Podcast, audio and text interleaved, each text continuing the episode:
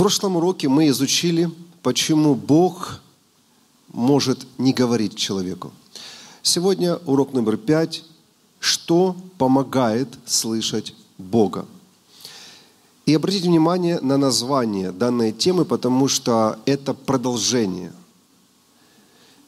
И если вы не смотрели прошлые части, то имейте в виду, что это уже пятая часть. И это помогает слышать Бога. То есть это человек что-то привел в своей жизни в порядок, начал слышать Бога, и вот это поможет ему слышать Бога лучше. Хорошо? Это важно понимать, потому что если вы впервые слышите сейчас одну из частей, например, эту, и вы думаете, окей, сейчас я возьму пару ключей таких простых, и сразу Бог ко мне заговорит. То есть вы не вынудите Бога говорить. Вот, если вы все то, что нужно, не делаете. Хорошо? Поэтому учитывайте это, потому что это специфичный урок. Итак, что помогает слышать Бога? Я буду о двух вещах говорить, но они очень важные. Первое – это правильная обстановка. Давайте это проговорим. Правильная обстановка или окружение. Это очень важно.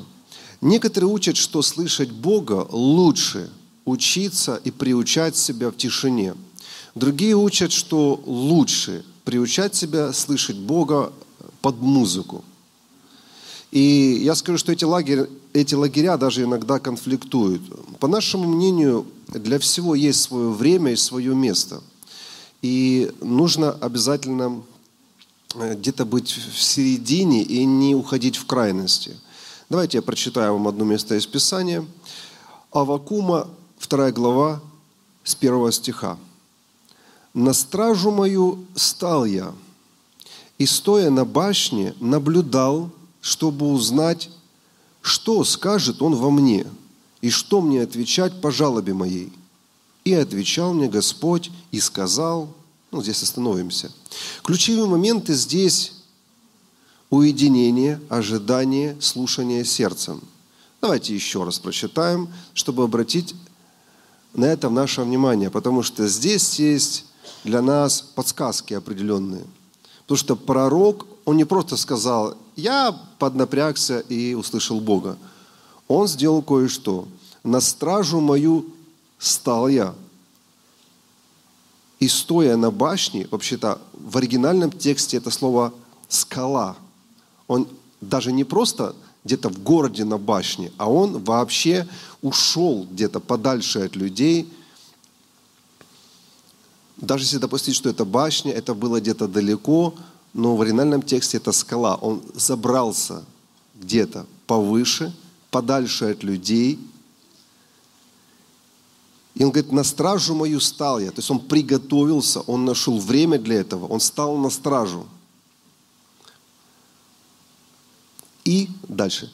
Наблюдал, чтобы узнать, что скажет он во мне –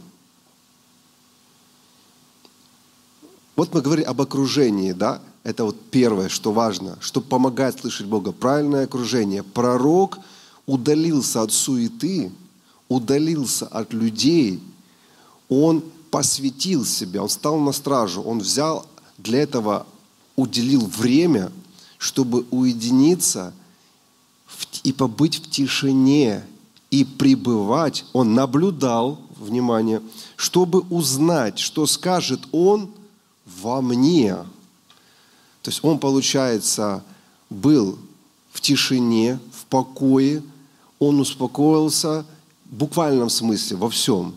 И он наблюдал, то есть он ожидал, это слово еще означает пристально смотреть или ожидать, что он скажет во мне. И каждый должен практиковать это. Это очень хорошая такая вещь, которая, я думаю, если мы освоим ее, э, мы никогда не пожалеем. То есть нужно максимально успокоиться, настроиться на слушание, вдали от людей, от шума, от суеты. И тогда мы можем реально слышать Господа ясно и хорошо – После многих опытов экспериментов лично я тоже пришел к этому выводу. Когда я уезжал куда-то подальше от людей, где я был только один, и я успокаивал пару дней свои мысли. Их нужно успокоить, потому что а, когда ты просто пытаешься слышать Бога, у тебя мысли, о, тебе нужно сделать вот это. И ты воспринимаешь, что это Бог говорит, а это просто у тебя мозговая активность. И потом я брал всегда блокнот, ручку и пару дней разбирался с мыслями только. Потому я меньше, чем на 3-4 дня ну, никогда не уединялся. Ну, именно когда я хочу Бога послушать. Я брал тетрадку, ручку, и я все мысли выкладывал на блокнот. Иногда это было там огромное количество страниц. Ты просто выписываешь. Вот все, что ты хотел сделать когда-либо, все, что у тебя в голову приходит, ты все выписываешь. Когда ты освобождаешь свои мозги, то есть мозговая деятельность твоя успокаивается, и ты уже начинаешь уже слушать не себя, а что идет из духа. Вот. И когда я э, вот так вот освобождал свой мозг, что я дальше делал? Я вставал рано утром. Это, как правило, 5-6 часов утра, потому что поздно, уже голова тяжелая за день, уже нужно отдыхать. Организм уже тебя клонит ко сну. И если совсем поздно встанешь, уже просыпается желудок, тебе хочется кушать, ты уже думаешь о еде, у тебя мысли о еде приходят. Поэтому лично для меня из всех экспериментов самый лучший вариант – это встать в 5-6 часов утра. Вот. Ты, получается, уже биологически готов, ты проснулся уже, тебя уже не клонит ко сну. Вот. И еще есть время, пару часов в тишине, как авакум, наблюдать, быть внимательным к тому, что Бог внутри тебя скажет. И это те моменты, когда действительно тишина. Получается, на улице тишина, все спят еще. Тишина за стенами, где ты находишься, где ты уединяешься. То ли это какая-то база отдыха, санаторий, гостиница. Там тишина. Или это лес, неважно. Еще тишина. Все спят еще. И в голове еще тишина. И ты просто тихо сидишь с ручкой и блокнотом. Вот здесь никакой музыки нельзя, она только помешает. Просто тишина. И тогда ты начинаешь слышать голос, который говорит тебе ясно. И твои мысли уже не берутся в расчет, потому что ты слышишь ясный голос. И это удивительно, когда тебе не приходится бороться с потоком мыслей, ты гадаешь, твоя, не твоя мысль. А когда действительно идет, пусть немного, пусть одно предложение, но ты записал, и это будет действовать до конца твоей жизни, потому что это сказал Бог. Хорошо, запомнили, да? Вот, можете пользоваться этим. Однако бывает, что достичь такой обстановки не получается. Не получается уединиться или не получается создать полную тишину, тогда можно попробовать сосредоточиться иначе. Например, окружить себя какой-нибудь подходящей музыкой. Я бы рекомендовал начинать с первого, учиться слышать Бога в тишине, потому что ты не всегда можешь создать такую атмосферу, что у тебя под рукой будет подходящая музыка. И я сейчас расскажу, что значит подходящая. Вот. И если у вас это не получается, то помочь может музыка. 4 Царств, 3 глава, 15 стих. Здесь есть упоминание вот о подобной ситуации. «Теперь позовите мне гуслиста», это говорит Елисей. И когда гуслист играл на гуслях, тогда рука Господня коснулась Елисея. И он сказал, так говорит Господь и так далее. Это интересная история. Конечно, ну, можно сказать, что это вообще уникальный случай. Но в принципе это работает, мы заметили это уже. Мы это испробовали, это можно повторять. И в данном случае э, Елисею сложно было тогда настроиться на пророческий лад. Почему? Потому что он, когда разговаривал с царем, который к нему пришел, он прямо сказал, да я тебе видеть не хочу. То есть вот то, что вы делали, как вы Бога гневали, вот, я не имею никакого желания тебе пророчествовать. И поэтому ему надо было что-то сделать, включить какие-то механизмы для того, чтобы настроиться все-таки и получить что-то от Бога. Возможно, там еще были какие-то помехи, я не знаю, почему он пригласил гуслиста. Возможно, мы говорим это как гипотезы, возможно, у них была такая практика, да, это был сон пророческий, как раз Елисей его продолжал. У них были люди, которые провещевали на инструментах вместе с ними. Вы помните, были описания, когда они спускались, да, эти пророки всегда в сопровождении музыкантов, поющих, и там дух пророческий сходил, пророчествовали, сила Божья. Поэтому это было для них привычным вообще использовать инструменты. Поэтому, возможно, еще из-за этого он сказал, призовите гуслиста. Но так как здесь не написано, какого гуслиста и что он конкретно играл, поэтому мы с вами догадываемся. Поэтому есть две версии, что это могло быть.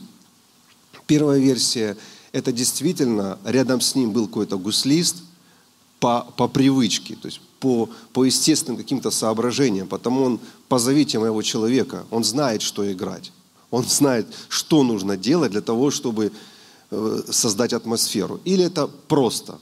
Другая ситуация просто любого пригласите человека, потому что мне нужно успокоиться, мне нужно настроиться, сосредоточиться. Я не хочу слышать, как здесь гавкают собаки, там мычат коровы, тут толпа какая-то стоит за стеной, что-то там э, шумит. Мне нужно настроиться.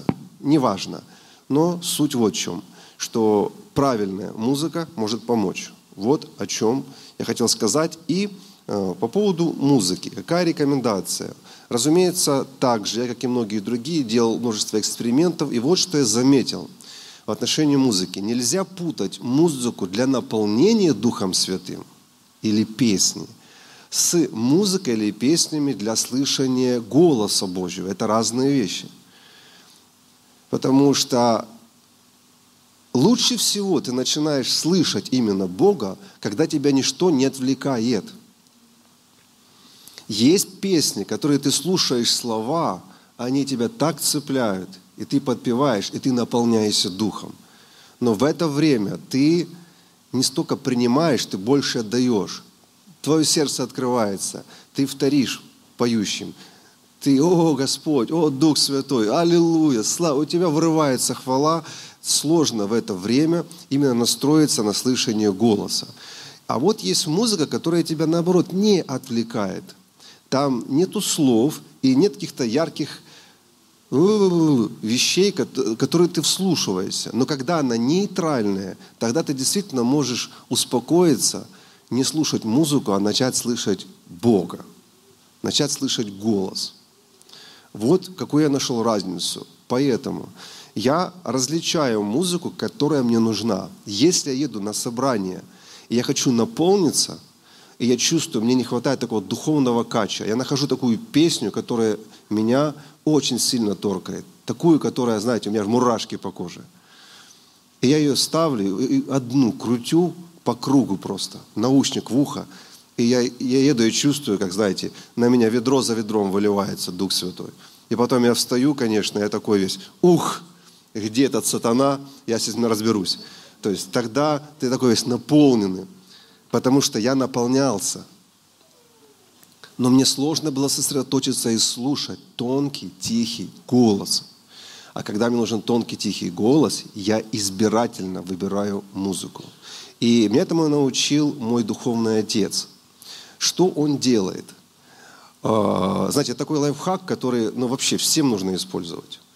А, когда мы в самолете летели, я обратил внимание, он делает странную вещь, нелогичную. Он взял беруши от шума, поместил их в уши, потом достает большие наушники, громадные просто, закрыл ими свои уши и включил плеер.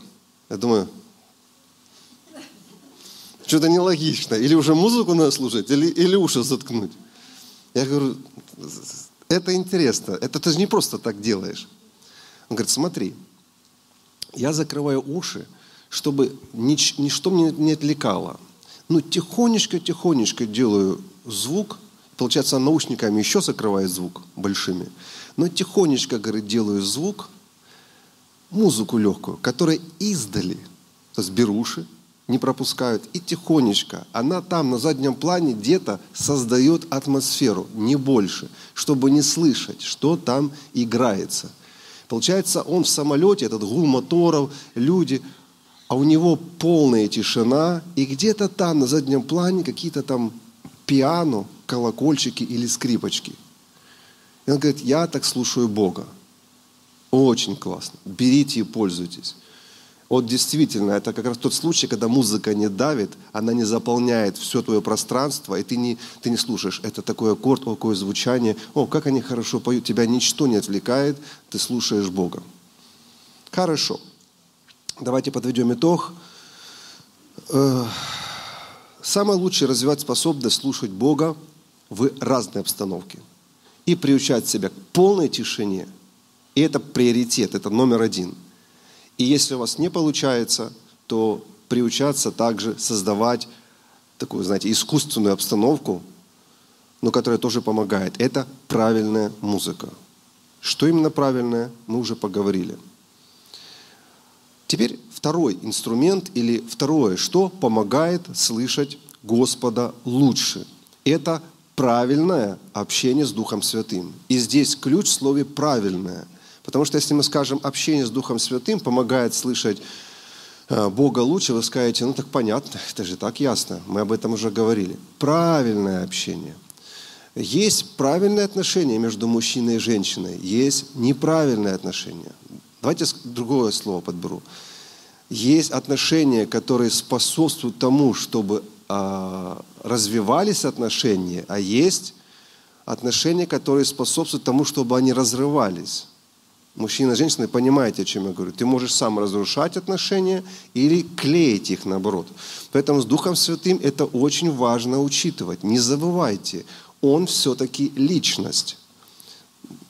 Несмотря на то, что Бог триедин, мы находим много мест в Писании, где они по отдельности описаны, и описано, что Святой Дух – это именно отдельная личность, с которым у вас отдельное может быть общение и должно быть, потому что Он как раз послан в нашу жизнь и пребывает с нами всю жизнь для того, чтобы не просто так мурашки нам какие-то давать. Вот одна из его целей – открывать нам то, что приходит от Бога. Вот смотрите, 1 Коринфянам, 2 глава, 10 стих.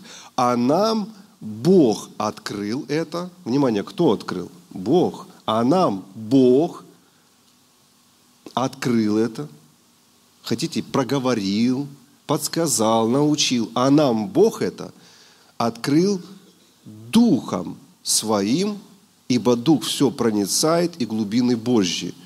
Так что с Духом Святым нам нужно строить отношения, потому что Он нам открывает то, что Бог хочет нам сказать.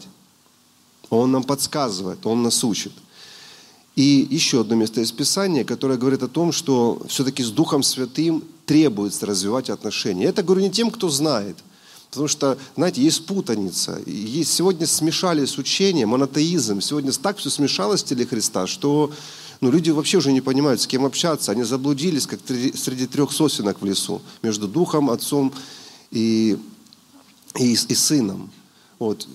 Еще раз говорю, это все это все важно понимать, что Дух Святой – это личность, потому, вот, допустим, нам сказано, смотрите, 2 Коринфянам, 13 глава, 13 стих. «Благодать Господа нашего Иисуса Христа и любовь Бога Отца и общение Святого Духа со всеми нами». То есть это отдельная личность, которая в составе Троицы, которая с нами имеет или не имеет отношения. Хорошо? Так что давайте сейчас конкретно поговорим о правильном отношении с Духом Святым. Общение с Духом Святым – это не отношение с человеком. Почему? Потому что Дух Святой, Дух Святой, Он святой. И для Него не безразлично, как вы с Ним общаетесь. Если человек может проглотить какие-то вещи – если человеку все равно, то Дух Святой, Он очень чувствителен, и Он знает все, что внутри тебя, потому что Он находится внутри тебя. Вот почему, если ты научился с Ним правильно общаться, ты будешь знать дарованное тебе от Бога. Он будет говорить твою жизнь. Он будет раскрывать тебе многие вещи и будет для тебя и ключом, и дверью сверхъестественное. Если у тебя разорванные отношения, то у тебя, знаешь, как, как будто выключен громкоговоритель. Выключено устройство, которое должно тебе говорить. Хотя оно есть, но оно выключено. Ты вроде понимаешь, он есть в твоей жизни. И даже проявляется где-то. Ты помолился, человек исцелился. Ну чего ж ты не говоришь ко мне? И Библия описывает пять определенных злых вещей в отношении Духа Святого, которые нельзя человеку делать. И я вот их вам сейчас подробно расскажу эти вещи, которые я нашел в Библии, потому что они и показывают нам, будут ли у нас проблемы в общении с Духом Святым или не будут.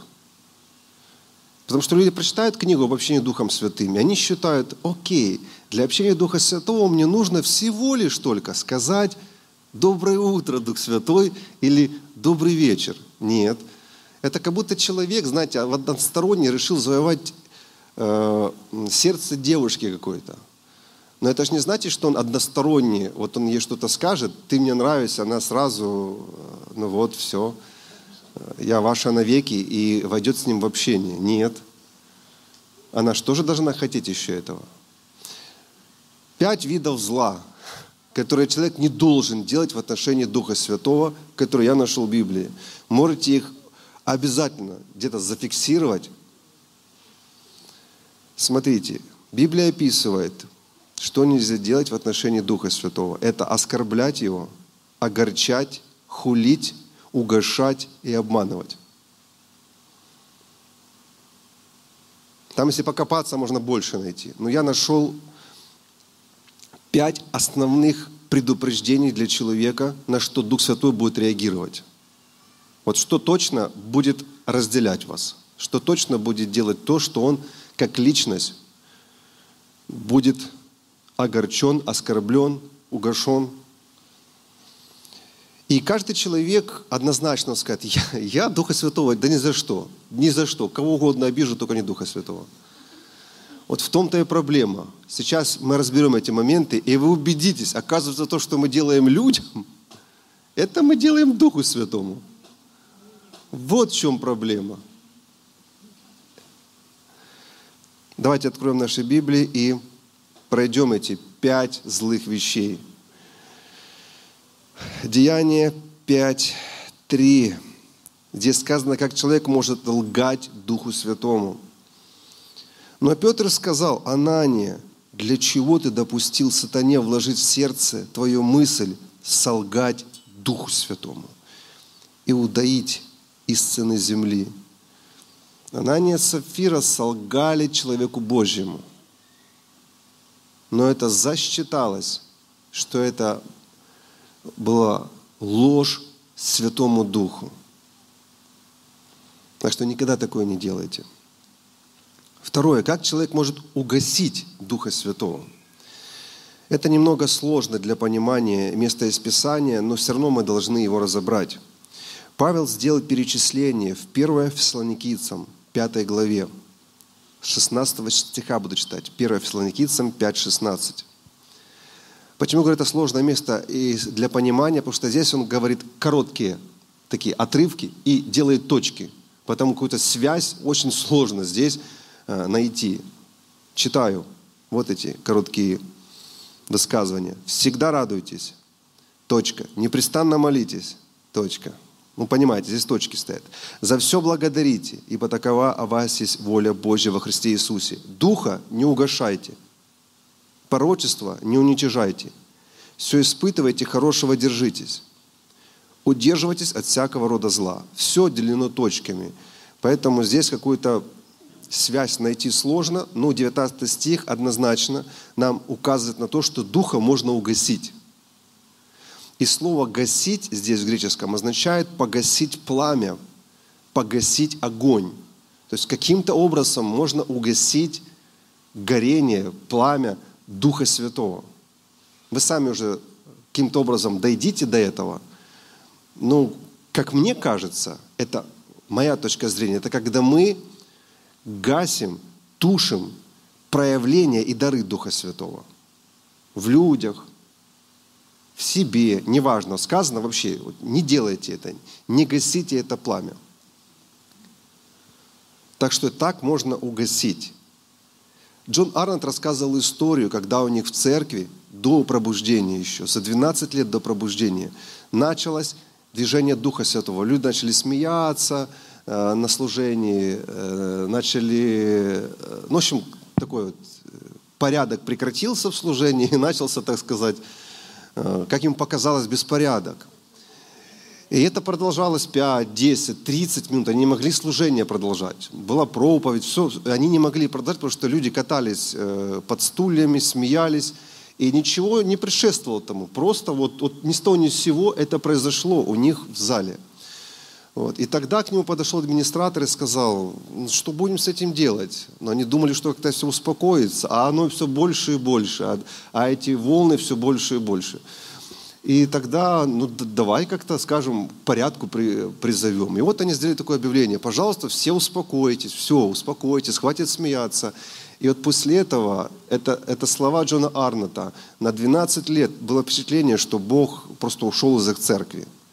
Это просто не было никакого движения, ни силы, ничего, ни исцеления, ни чудес. Просто было такое, знаете, пустыня.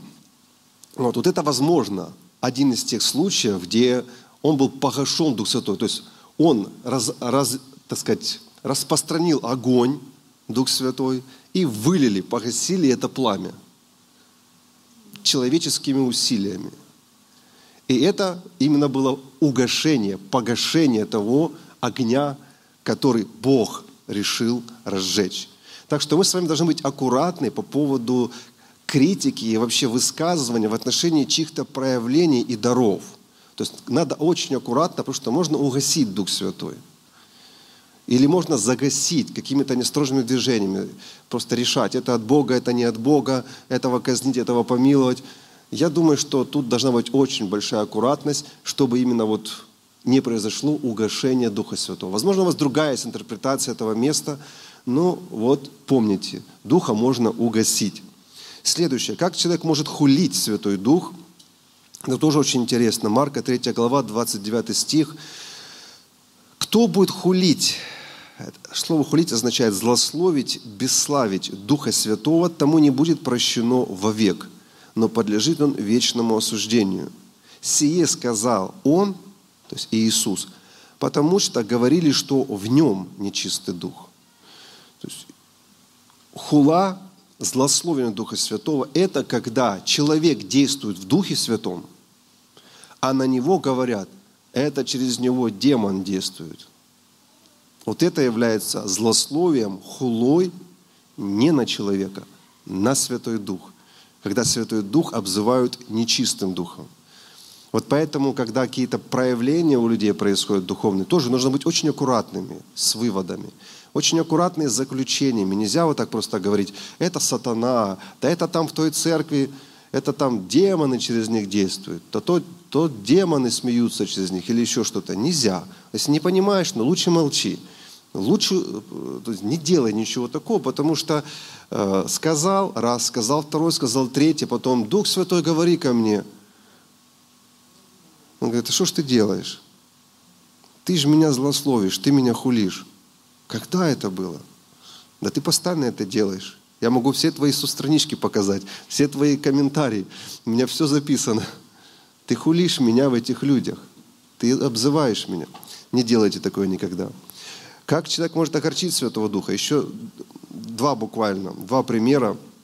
И мы будем молиться на эту тему, потому что я думаю, если мы поймем эти вещи и будем осторожны в устах наших и в делах наших, мы откроем для себя дверь для того, чтобы слушать Духа Святого.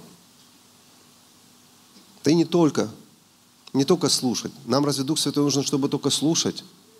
Это дверь сверхъестественная.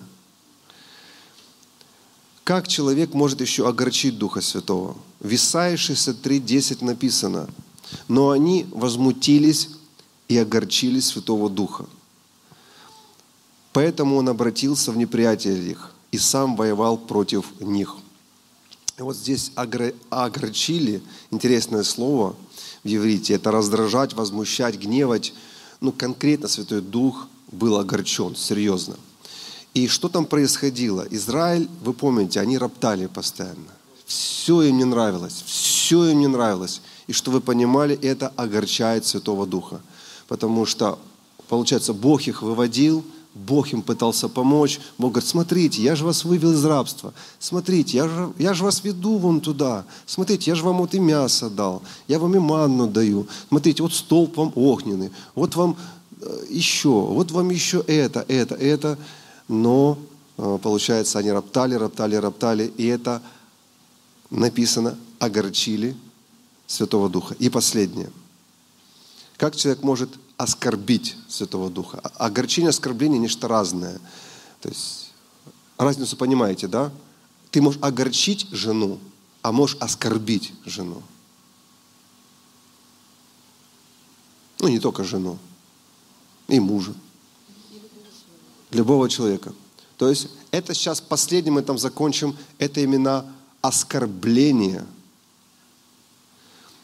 Ефесянам 4.29. Кто-то есть желающий оскорбить Духа Святого? Думаю, никого нету. Тогда внимательно послушайте. Ефесянам 4.29. Я вижу, вы, конечно, подуныли немножко, улыбки у вас исчезли с лиц, но мы должны это слышать. Мы должны говорить правду. Церковь – это кафедра, это место, где говорят правду, где говорят истину. Потому что зачем нам обманывать друг друга? Мы хотим слышать Бога. Правда? Ефесянам 4.29. Никакое гнилое слово да не исходит из уст ваших, а только доброе для назидания в вере, дабы оно доставляло благодать слушающим. И не оскорбляйте Святого Духа Божьего, которым вы запечатлены в день искупления. Всякое раздражение, ярость, гнев, крик, злоречие со всей злобою да будут удалены от вас. Я знаю, вы все это читали много раз. Давайте еще и еще – никакое гнилое слово. Это оскорбляет Святого Духа. Все мужья и жены, кто в порыве эмоций, в порыве все наставляемые, помните, не, не надо просто в адрес наставников своих какие-то гнилые слова, то есть гнилые, испорченные слова, как яблоко нормальное и гнилое. То есть никакие гнилые слова не бросайте в адрес ни супругов, ни супруг, ни начальников на работе. Ладно, начальников можно, у них нет Духа Святого. Не, шучу. Э, нельзя. Да, не надо. Но если в человеке есть Дух Святой, то это получается в адрес Духа Святого. Вот что я хотел сказать. Смотрите, еще раздражение, ярость, гнев, крик, злоречие. И это оскорбляет Святого Духа. Так что лучше спокойно выяснять все. Лучше садиться и спокойно разговаривать. Никаких рвать на себе рубашки. Вот спокойно. Никакого злоречия, никакого крика на друг друга. Не повышать тон. Вот почему у нас в ценностях нашей церкви написано, у нас не приветствуется повышение тона на друг друга, чтобы не оскорблять Духа Святого. Давайте поднимемся вместе.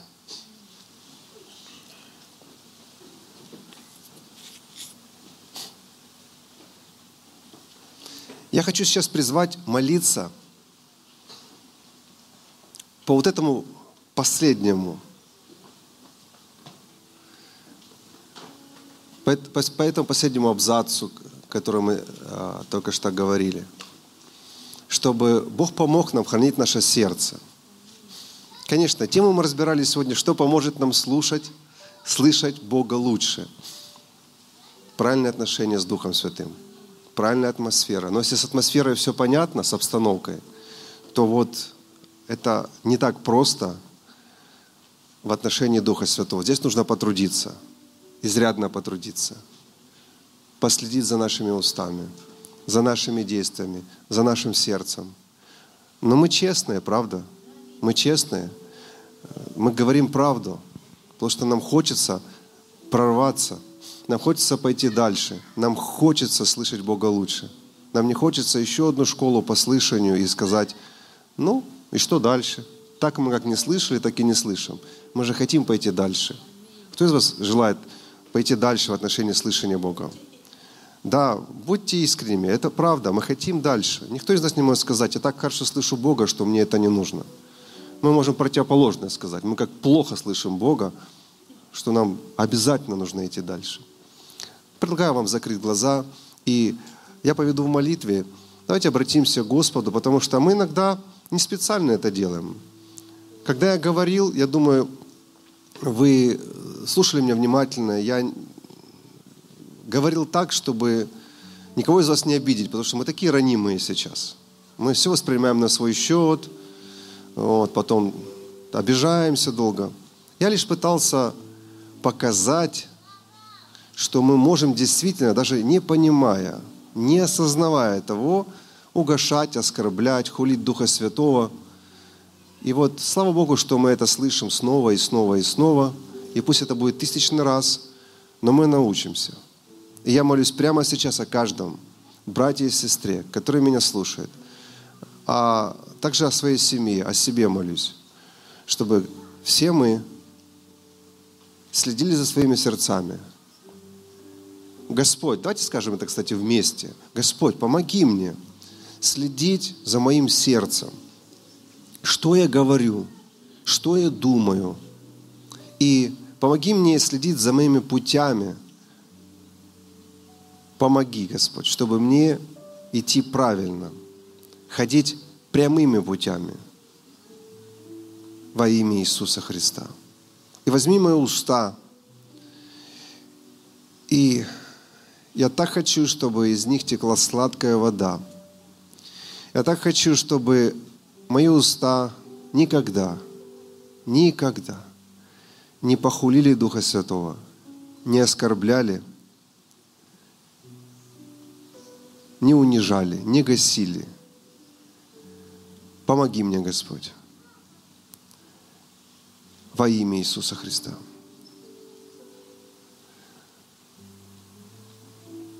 И, Отец, я также прошу Тебя о том, чтобы Ты поливал это семя, чтобы мы хорошо запомнили этот урок. И я искренне верю, что семена, которые попадают в хорошую почву, принесут большие урожаи, большой плод – я искренне верю, что это поможет нам убрать преграды в слышании. Это поможет нам действительно открыть эти двери, которые были закрыты. Дверью сверхъестественную во имя Иисуса Христа.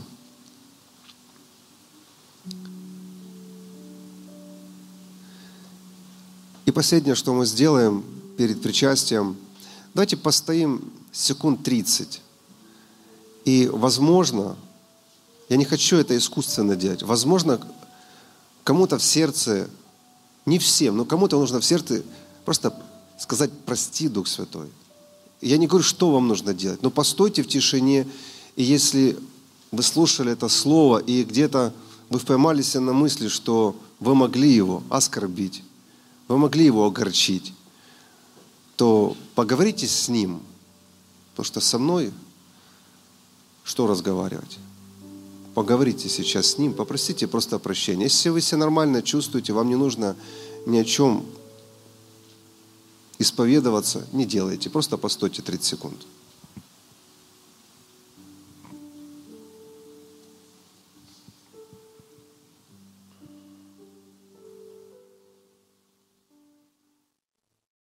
Если вы желаете избавиться от греха и посвятить свою жизнь Иисусу Христу, вам нужно обратиться к Богу в молитве.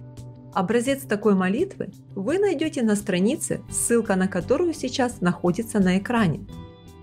Если вы верующий человек и в вашей местности нет подходящей церкви, вы можете присоединиться к одной из наших онлайн-групп и возрастать в Боге вместе с нами. Присоединиться к группе можно пройдя по ссылке, которая на экране – если вы живете в Киеве или пригороде и хотели бы посещать домашнюю группу нашей церкви, свяжитесь с нами, и мы подыщем для вас подходящую группу. Наши контактные данные на экране. А также вы можете поддерживать наше служение финансово или стать нашим партнером. Вместе с вами мы сможем сделать еще больше для Господа и помочь множеству людей. Больше информации о пожертвовании или партнерстве на нашем сайте – Ссылка сейчас на экране. Добро пожаловать в благословение Отца. Это ваш дом и это ваша семья.